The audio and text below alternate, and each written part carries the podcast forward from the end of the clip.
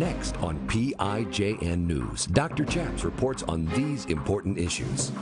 Is there a deep state that is consolidating control by capitalizing on crises? Today, Bill Federer, historian and author, explains his new book on socialism.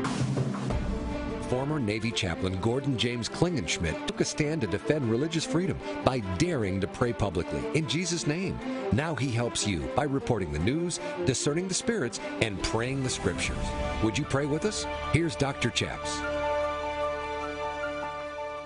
God bless you in Jesus' name. My name is Chaplain Gordon James Klingenschmitt, Dr. Chaps, and you're watching PIJN News. On this show, we like to do three things. We report the news, we discern the spirits, and we pray the scriptures in Jesus' name.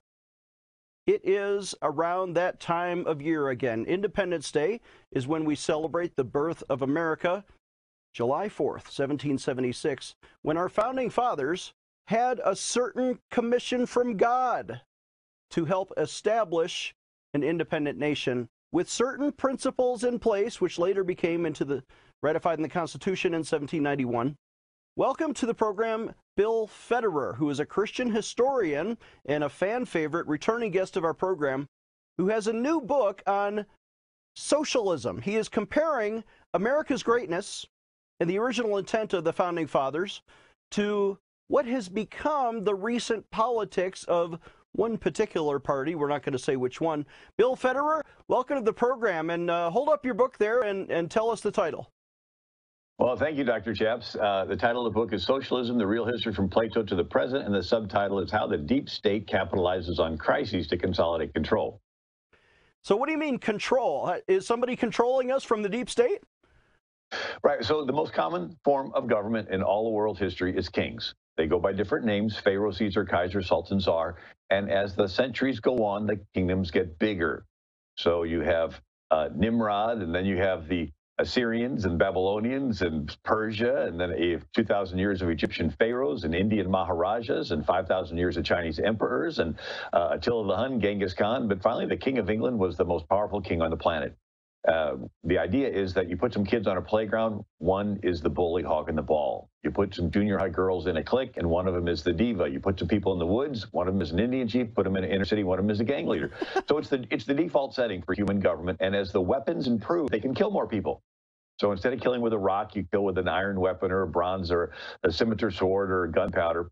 And uh, anyway, so America's founders decided to break away and flip it and make the people the king. Wow. So the word citizen is Greek. It means co-king. And so su- kings have subjects who are subjected to their will. If you're friends with the king, you're more equal. You're not friends with the king, you're less equal. You're an enemy of the king, you're dead. It's called treason or you're a slave. That's the that's the default setting for human government. America's founders did this unique thing, and they actually looked back to ancient Israel, that first 400 years when Israel came out of Egypt, before they got King Saul. It was an anomaly in world history where you had millions of people and no king, and it worked because every citizen was taught the law, and they were personally accountable to God to follow the law. And it worked for 400 years until the priests stopped teaching the law. And every man did what was right in their own eyes, turns into chaos. And they all go to Samuel the prophet and they said, We want to be like the other countries. We want a king. And wow. uh, anyway, so America's founding fathers, particularly in colonial New England, looked back to this Hebrew Republic period as the model, and they even taught uh, Hebrew at Yale and Harvard and so forth. Um, but I, I contrast that with socialism, which is basically a sales job back to dictatorship. And if you like, I can get into that. Well, I, I want to be clear. Um, you're saying that the founding fathers when they wrote into the Constitution, for example, uh, Article 1, Article 2, Article 3, that we have three branches of government. I'm going to hold my hands up so people can see three branches of government. That was modeled on the Bible and the Hebrew government before King Saul? Right. So Moses went to the people and said, uh, um, uh, How can I uh, rule all the people alone? He says, Take you, wise men, and understanding, and known among your tribes, and I'll make them rulers over you. It was an election process with, you know, the people in your tribe that hate covetousness, they're honest and so forth, and they brought them to vote. So every town had a meeting place. It was called a synagogue. The word synagogue means meeting place, and they would learn the law there, but they would also choose their city elders. And these elders would sit at the gates, and they were the government. It wasn't uh, you know, the king sending a representative to the town saying, I'm in charge, right? It was the people bottom up. And that was the what our founders looked toward. It was a self-government. And the purpose of the government was to guarantee your God-given rights. And you cared for your neighbor, not because the government was redistributing stuff, but because you were accountable to God. And Jesus says, Whatever you do to the least of these, my brethren, you've done unto me. And Moses said, Be nice to the stranger because you were once a stranger in Egypt. and so this was a voluntary form of caring for your neighbor versus socialism, which is a involuntary. And every socialist system winds up with uh, a deep state that, okay, everybody's equal. Great. Who decides who lives in the nice house and who lives in the dumpy house? Uh, somebody in the government dictates those things. Well, whoever dictates those things is the dictator. Well, I, I just want to uh, compare the American form of government, uh, which which has a Congress, for example. God is a legislator and God makes the laws. Uh, a, a president or an executive branch where the king sort of executes or administrates the laws, and a judicial branch where independent judges will judge the people when they bring complaints before them. Uh, God is a judge, God is a king, God is a legislator. So all three parts of the American government are ultimately a reflection of God. Right. You read through the different uh, colonial writers, and they would quote uh, Isaiah 33 22. It says, The Lord is our lawgiver, the Lord is our king, the Lord is our judge. Um, I, I use a little illustration to teach the Constitution. I'm one of 11 kids. And I remember coming in one time, and my little brother and I were about to fight over the last brownie in the pan that my mom had cooked. and um, my mom says, Well, one of you cuts it, and the other gets to pick the first piece. Well, the one cutting it doesn't know which piece he's going to get. So he wants to cut it exactly equal. It works really good unless you did it with my little brother because he spit on him and got both pieces. of course, of course, I punched him. But imagine a big brownie, three hungry boys. You give them each a job. The first one is to trace out on the brownie where it's going to be cut. He doesn't yep. know which piece he's going to end up with, so he wants to trace them exactly equal. Second one's job is to take the knife and actually execute it and cut the brownie. He doesn't know which piece he's going to eventually has. He wants to cut it equal. Third one's job is to judge and see who gets which piece. So you have their greedy, hungry tummies causing them to be honest. It was a stroke of genius. It was like a Sunday school teacher giving an assignment. Design a system of government where sinners keep other sinners from sinning. Uh, that's what our, our Constitution is. It's a way that everybody is selfish, and so let's pit the selfishness in each branch against each other. So divided and, uh, powers, and and anyway, democracy is better than having a dictatorship. How does socialism want to bring us back to a dictatorship? You're saying we're going back to the old ways. Right. So Plato said that uh, democracy starts off nice. Demos means people, kratos means rule. And in democracy, the people rule. And the chief characteristic of a democracy is tolerance. Everybody tolerates each other. It's wonderful, like a bazaar, like an embroidery patchwork. Everybody gets along. And then they tolerate people that are a little bit off. Then they tolerate people that are a lot off. So finally, they're tolerating crooks and crime and fraud and broad daylight violence and looting. And, and it turns into lawlessness. And everybody panics and says, we need someone to come along and fix this mess. And that's when some governor comes along and he says, I can fix it. I just need some emergency powers. And he's all smiles and he says, I'm going to take away your freedoms, but I'm doing this to protect you. And when the dust settles, he stands up in the chariot of state holding the reins of power and he's revealed as the tyrant. And Plato says this tyrant is going to institute structure. But democracy is unstructured. This guy's going to bring in structure, and he's the head of gold. His deep state administrated ruling class are the arms and chest of silver. And everyone else is the abdomen of iron and bronze. They are the ruled class. So socialism is a structured society of a ruling class and a ruled class. It, the and they're going to above the law. They're, they're going to cut the brownie a different way and keep most of it for themselves. The big government tends to. Let's take a short break. When we come back, Bill Federer will explain how socialism is now taking over in America. Hello, everyone. I'm Mike Lindell, and I want to tell everyone to get behind Dr. Chapp's ministry here in his program. And you can do that by using going to mypillow.com using the promo code Pray News, and you're going to save up to 66% on all my products. But more importantly, a, mo- a lot of that money is going to go back to support Dr. Chaps and this programming and it's uh, I just can't tell you enough. To get people to Jesus is so important, and to have ministries like this is is that it's just absolutely amazing. Thanks to your support, you've helped make My Pillow become one of the fastest growing companies in America.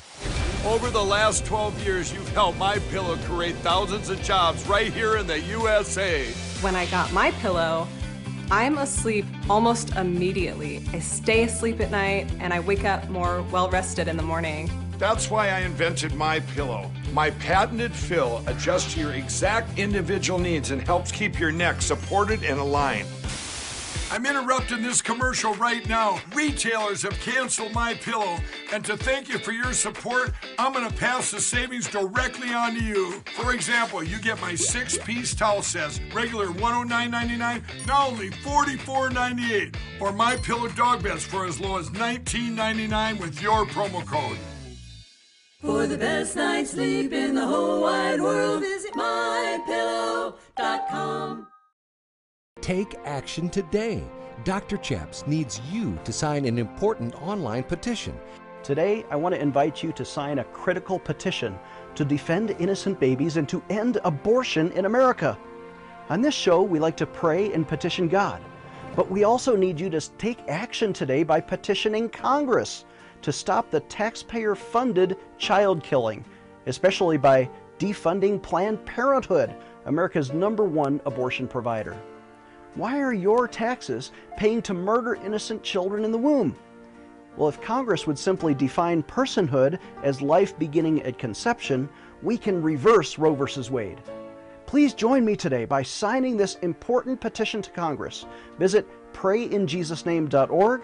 Again, that's prayinjesusname.org and sign your petition today. Sign today's petition right now. Again, visit prayinjesusname.org to sign our petition right now. Empowering you, the grassroots activist. Here is Dr. Chaps. Welcome back. In a socialist society, the government uh, attributes to itself supernatural emergency powers, like you're seeing maybe in America in the last in the last uh, year and a half. Uh, emergency powers can almost never be rescinded from a tyrant, says Bill Federer, who has written a book called Socialism. Bill, uh, remind us again, what's the subtitle of your book and hold it up?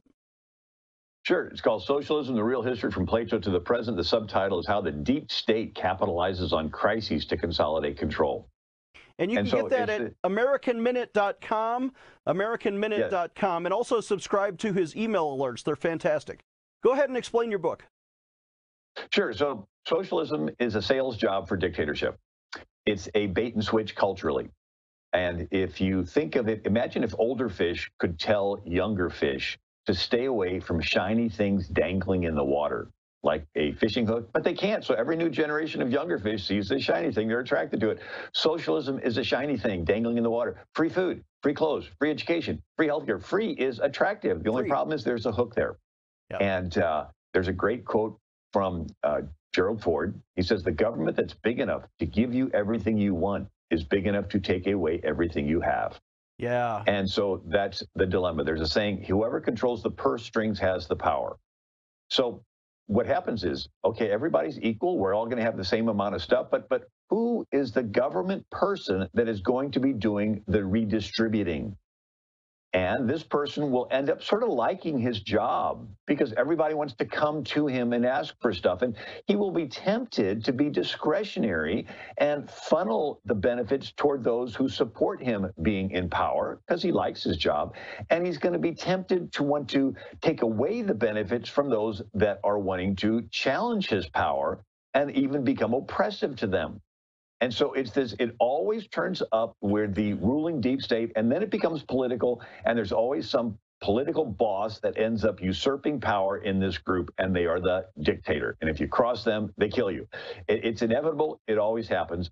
And so, uh, so anyway, so so socialism is a sales job for dictatorship. So I want to ask, uh, can you apply this to modern politics? It, assuming that Joe Biden won the election, right? Uh, uh and that's a big assumption for some people to make. I understand that. Uh, but he's implementing now many of the policies for which Bernie Sanders had advocated, for which Kamala Harris, which is the vice president, was further to the left in her Senate career than Bernie Sanders was.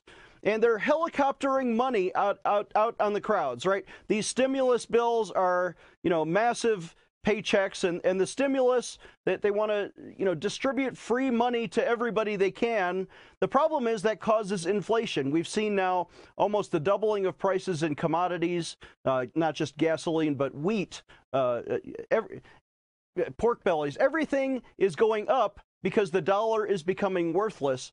Is that a taxation on the poor in the long run? Right. So a drug dealer can take over a neighborhood two ways. He can come in with guns and shoot people, or he can give away free drugs and get everybody hooked. And then it says, Do you want to continue to get this drugs? Well, you got to sell your body into prostitution. You got to steal. You got to do this, that, and the other. Socialism can take over a country two ways. They can come with come in with tanks and kill people, or they can give away free stuff and get everybody dependent. And then they, once everybody's dependent, they say, do you want to continue to get this free stuff? Well, you've got to take a shot. You've got to get a vaccine passport. You got to do this. You got to do this. You, they lead you along until finally you're owned. And it, it's inevitable. It, it always works this way. And the um, and so in this book, I go through how the you know the first invention ever was the plow. Cain was a tiller of the soil, and people started hitting each other with it. They turned into weapons, and then people gravitated together for protection. And when you get people together, somebody's a little better at knowing how to fight than the rest. And everybody goes to him and says, You be our captain. You know, like in the Bible, they went to, was it Jephthah? And they said, Hey, you be our captain. And, uh, and you, you win. That's good. But then this captain has kids and grandkids, and they begin to consider themselves a special family, a political family. And everybody wants to butter up to them, and everybody, and, and they claim to be extra special. And it turns into a mob, turns into a gang, and everybody has to kiss up to them, or they will ostracize you, kick you out of town, or kill you. And so it turns into kings. And so it says that's the normal trend. But there are politicians that want to speed it along. You think, what do you mean? Well, they want to intentionally create crises. And there's actually a Bible example of this. There's uh, Gideon had an illegitimate son named Abimelech. Now, Gideon had just defeated 100,000 Midianites, and there was peace. But Abimelech goes and he sows discord. He goes to the town of Shechem, and he says, Why should the sons of Gideon reign over you? Remember, I am your flesh and your bone. So he invents identity race politics. And the people of Shechem says, well, we should support him because he is our brother. And then they take 70 pieces of silver from the temple of Baal-berith and he hires Antifa rioters. And they go to the house of Gideon and they kill all the sons of Gideon and the men of Shechem make Abimelech king. So here's this idea: you go into a country, you, you stir up this uh, discord, you hire rioters, and then in the chaos, you usurp power. Uh, this was also, um, you know, 100,000 years later, is Machiavelli, and he lived in Italy. It reminds he me of the summer of 2020 here in America. Yes. So um, Italy in the 1500s was a bunch of city states Venice, Genoa, Naples, Florence, Siena, and they all had armies and navies and fought. And Machiavelli thought if one prince could control all of Italy, it would stop the infighting. He writes a book called The Prince, where he advocates the ends justifies the means. The end of one prince controlling all of Italy is such a good end because it'll stop the infighting that any means necessary to get there is justified. Light, cheat, steal. So if a prince conquers a city, the people of that city would hate him. But if the prince pays criminals, takes money from the temple of Baal-berith, hires the Antifa riot, and these criminals riot and smash windows and set barns on fire and kill cows, the people will panic and they'll beg for someone to come in. This prince will come in and get rid of the very criminals that he bribed to create the crisis. Nobody will know the better for it, and everyone will praise the prince as a hero. Wow. So it's good marketing. You create the need and fill it. You go around the back of the house and set it on fire. Then you go around the front of the house and sell them a fire extinguisher. They'll pay anything for it and even thank you for being there. So it's called Machiavellianism, where you create or capitalize on crises to consolidate control. More recently, you've heard the quote, never let a good crisis go to waste. It's an opportunity to do those things you never thought you could do before. So you and I go through a crisis. Our response is how can we help people? Ambitious politicians see a crisis. Their response is how can we usurp power away from the people during this crisis? So that is the subtitle of your book, basically consolidating power by taking advantage of crises. I'll let you give us the full title of your new book, Socialism, when we come back from this short break. Dr. Chaps will be right back with more PIJN news. How can you discern the thoughts in your own mind from the thoughts that come to you from the Holy Spirit, or from angels, or from invisible demons? I'm Dr. Chaps, and you've seen us on this show talk about the gift of discerning of spirits. Maybe you know that I wrote my PhD dissertation entitled How to See the Holy Spirit and Angels and Demons. And it's all about this important topic of receiving the gift of discerning of spirits. How can you discern the thoughts that come to you? How do you know to learn to hear the voice of God and discern that from the demonic voice which tempts us to sin. Well, this is an important skill, and it will change your ministry. It'll change your life, which is why we've created now not just a book, but a 17 part video Bible study on a four disc DVD set that we would like to send to you and your church and your family and your small group. This important Bible study series goes through Matthew, Mark, Luke, and John. How did Jesus discern the spirits? How did the Apostle Paul discern the spirits? What does the Old Testament say about demons and the Holy Spirit and angels? When you learn to discern, it will transform your life and your ministry. Please visit our website, prayinjesusname.org, and get this important video resource. Or call us toll free at 866 Obey God, and for a suggested donation of $99, we'll give you the entire 17 part Bible study series for just $99. And if you order today, we'll throw in the book for free. Visit our website, prayinjesusname.org, or call us toll free at 866 Obey God. Get this important Bible study series for your family. Call today.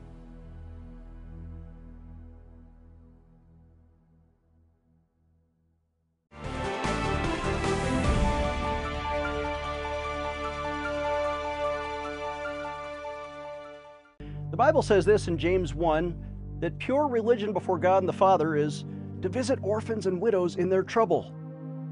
You know, we have been sponsoring up to 259 orphans and children in one of the poorest states in India for many years. But now, there is a famine of biblical proportions happening because of the unemployment there. We are sponsoring people who otherwise cannot feed themselves. We've given over $10,000 to feed up to 100,000 meals to the poorest of poor in one of the poorest states in the world. We need your support. We need your financial contributions. Can you help us? There's somebody out there watching who could give $1,000 or even $10,000 toward a matching gift for what we have already provided. Please donate today. PrayInJesusName.org is our website, or you can call us at 866 Obey God. Again, that's 866 O B E Y G O D. Please help us feed the poor today. Stay tuned for the end of our show to learn how to partner with this ministry. Here's Dr. Chaps. Welcome back. I'm joined for one more segment by Bill Federer, a Christian historian who has written so many important books. Bill, mention some of the other titles and uh, how do people buy your books? Uh, well, uh, this one is Socialism, the Real History from Plato to the Present. Uh, the website's AmericanMinute.com. And I have uh, America's God and Country Encyclopedia Quotations. That is a book of God and Country quotes, uh, sold a half million copies. Book on the history of Islam, uh, what every American needs to know about the Quran. I collected a, a, whole book on the quotes from FDR. And believe it or not, he's talking Bible. He's talking, he passed out Gideon's New Testaments. And yeah, he was a liberal back then, but since then, the left and the right has moved so far to the left that his quotes are actually on the right. Um, and the um, oh, there's a book on the history of income tax. Prior to the Civil War, there was none, and uh, but it's sort of a, a, lot of different things.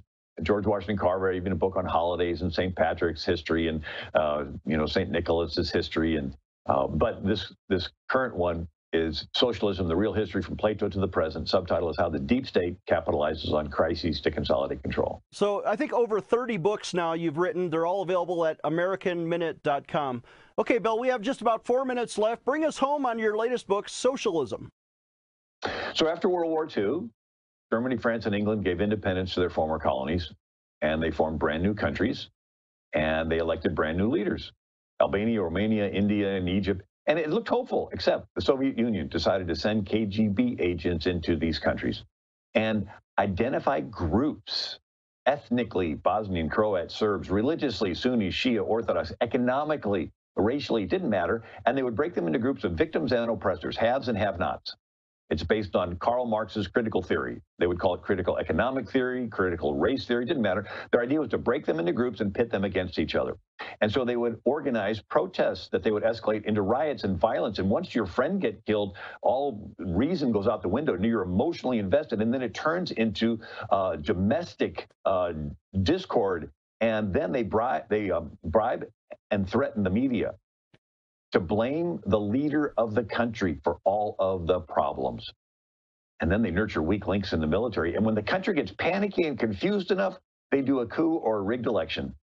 and replace the leader with a Soviet puppet. And then the violence suddenly stops. And, and then everybody gets normalized. But when the dust settles, they realize they just gave up their freedom and now they're ruled by a Soviet puppet. 45 countries fell to communism this way.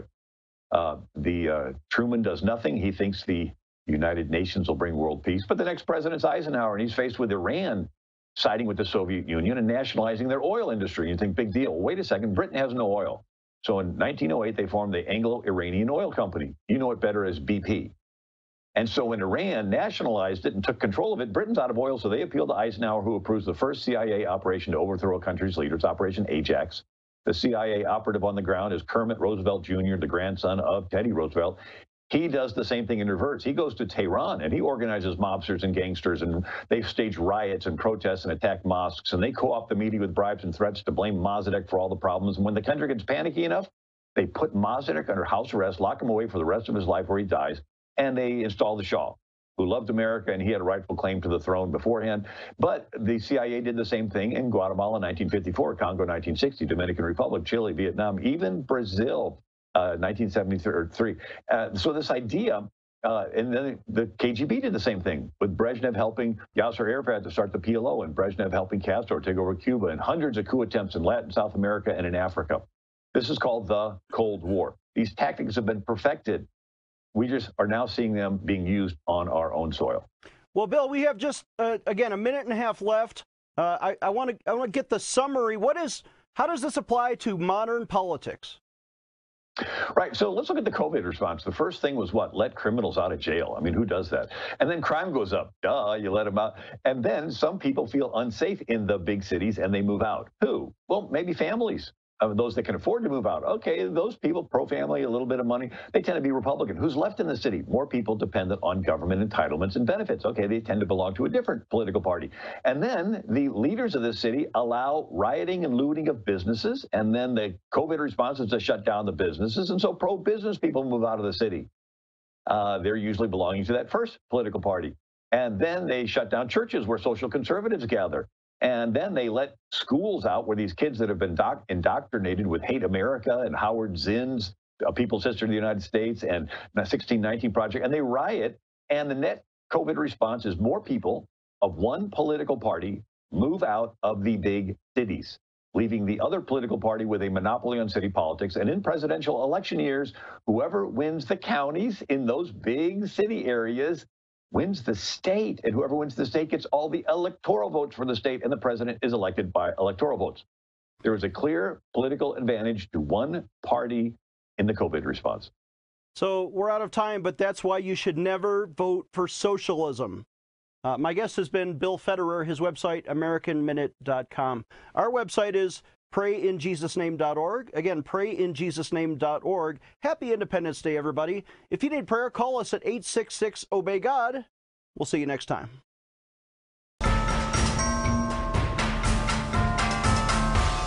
Today, I want to invite you to sign an important petition to Congress to protect military chaplains, especially their right to pray publicly in Jesus' name. If you remember my story, you know that I was vindicated by Congress in 2006 after I took a principled stand for the right to pray in Jesus' name. But Congress never did pass a positive law to let chaplains pray according to their conscience. Would you sign that petition with me? Let's take action today. Dr. Chaps needs your financial support to stay on the air. Would you please send your best financial donation today? Please visit prayinjesusname.org to donate online, or you can mail a check to Pray in Jesus Name Ministries, Post Office Box 77077, Colorado Springs, Colorado 80970. You can also call us toll free right now, 866 Obey God. That's 866 O B E Y G O D. Please sign up for our free emails at prayinjesusname.org. Again, that's prayinjesusname.org.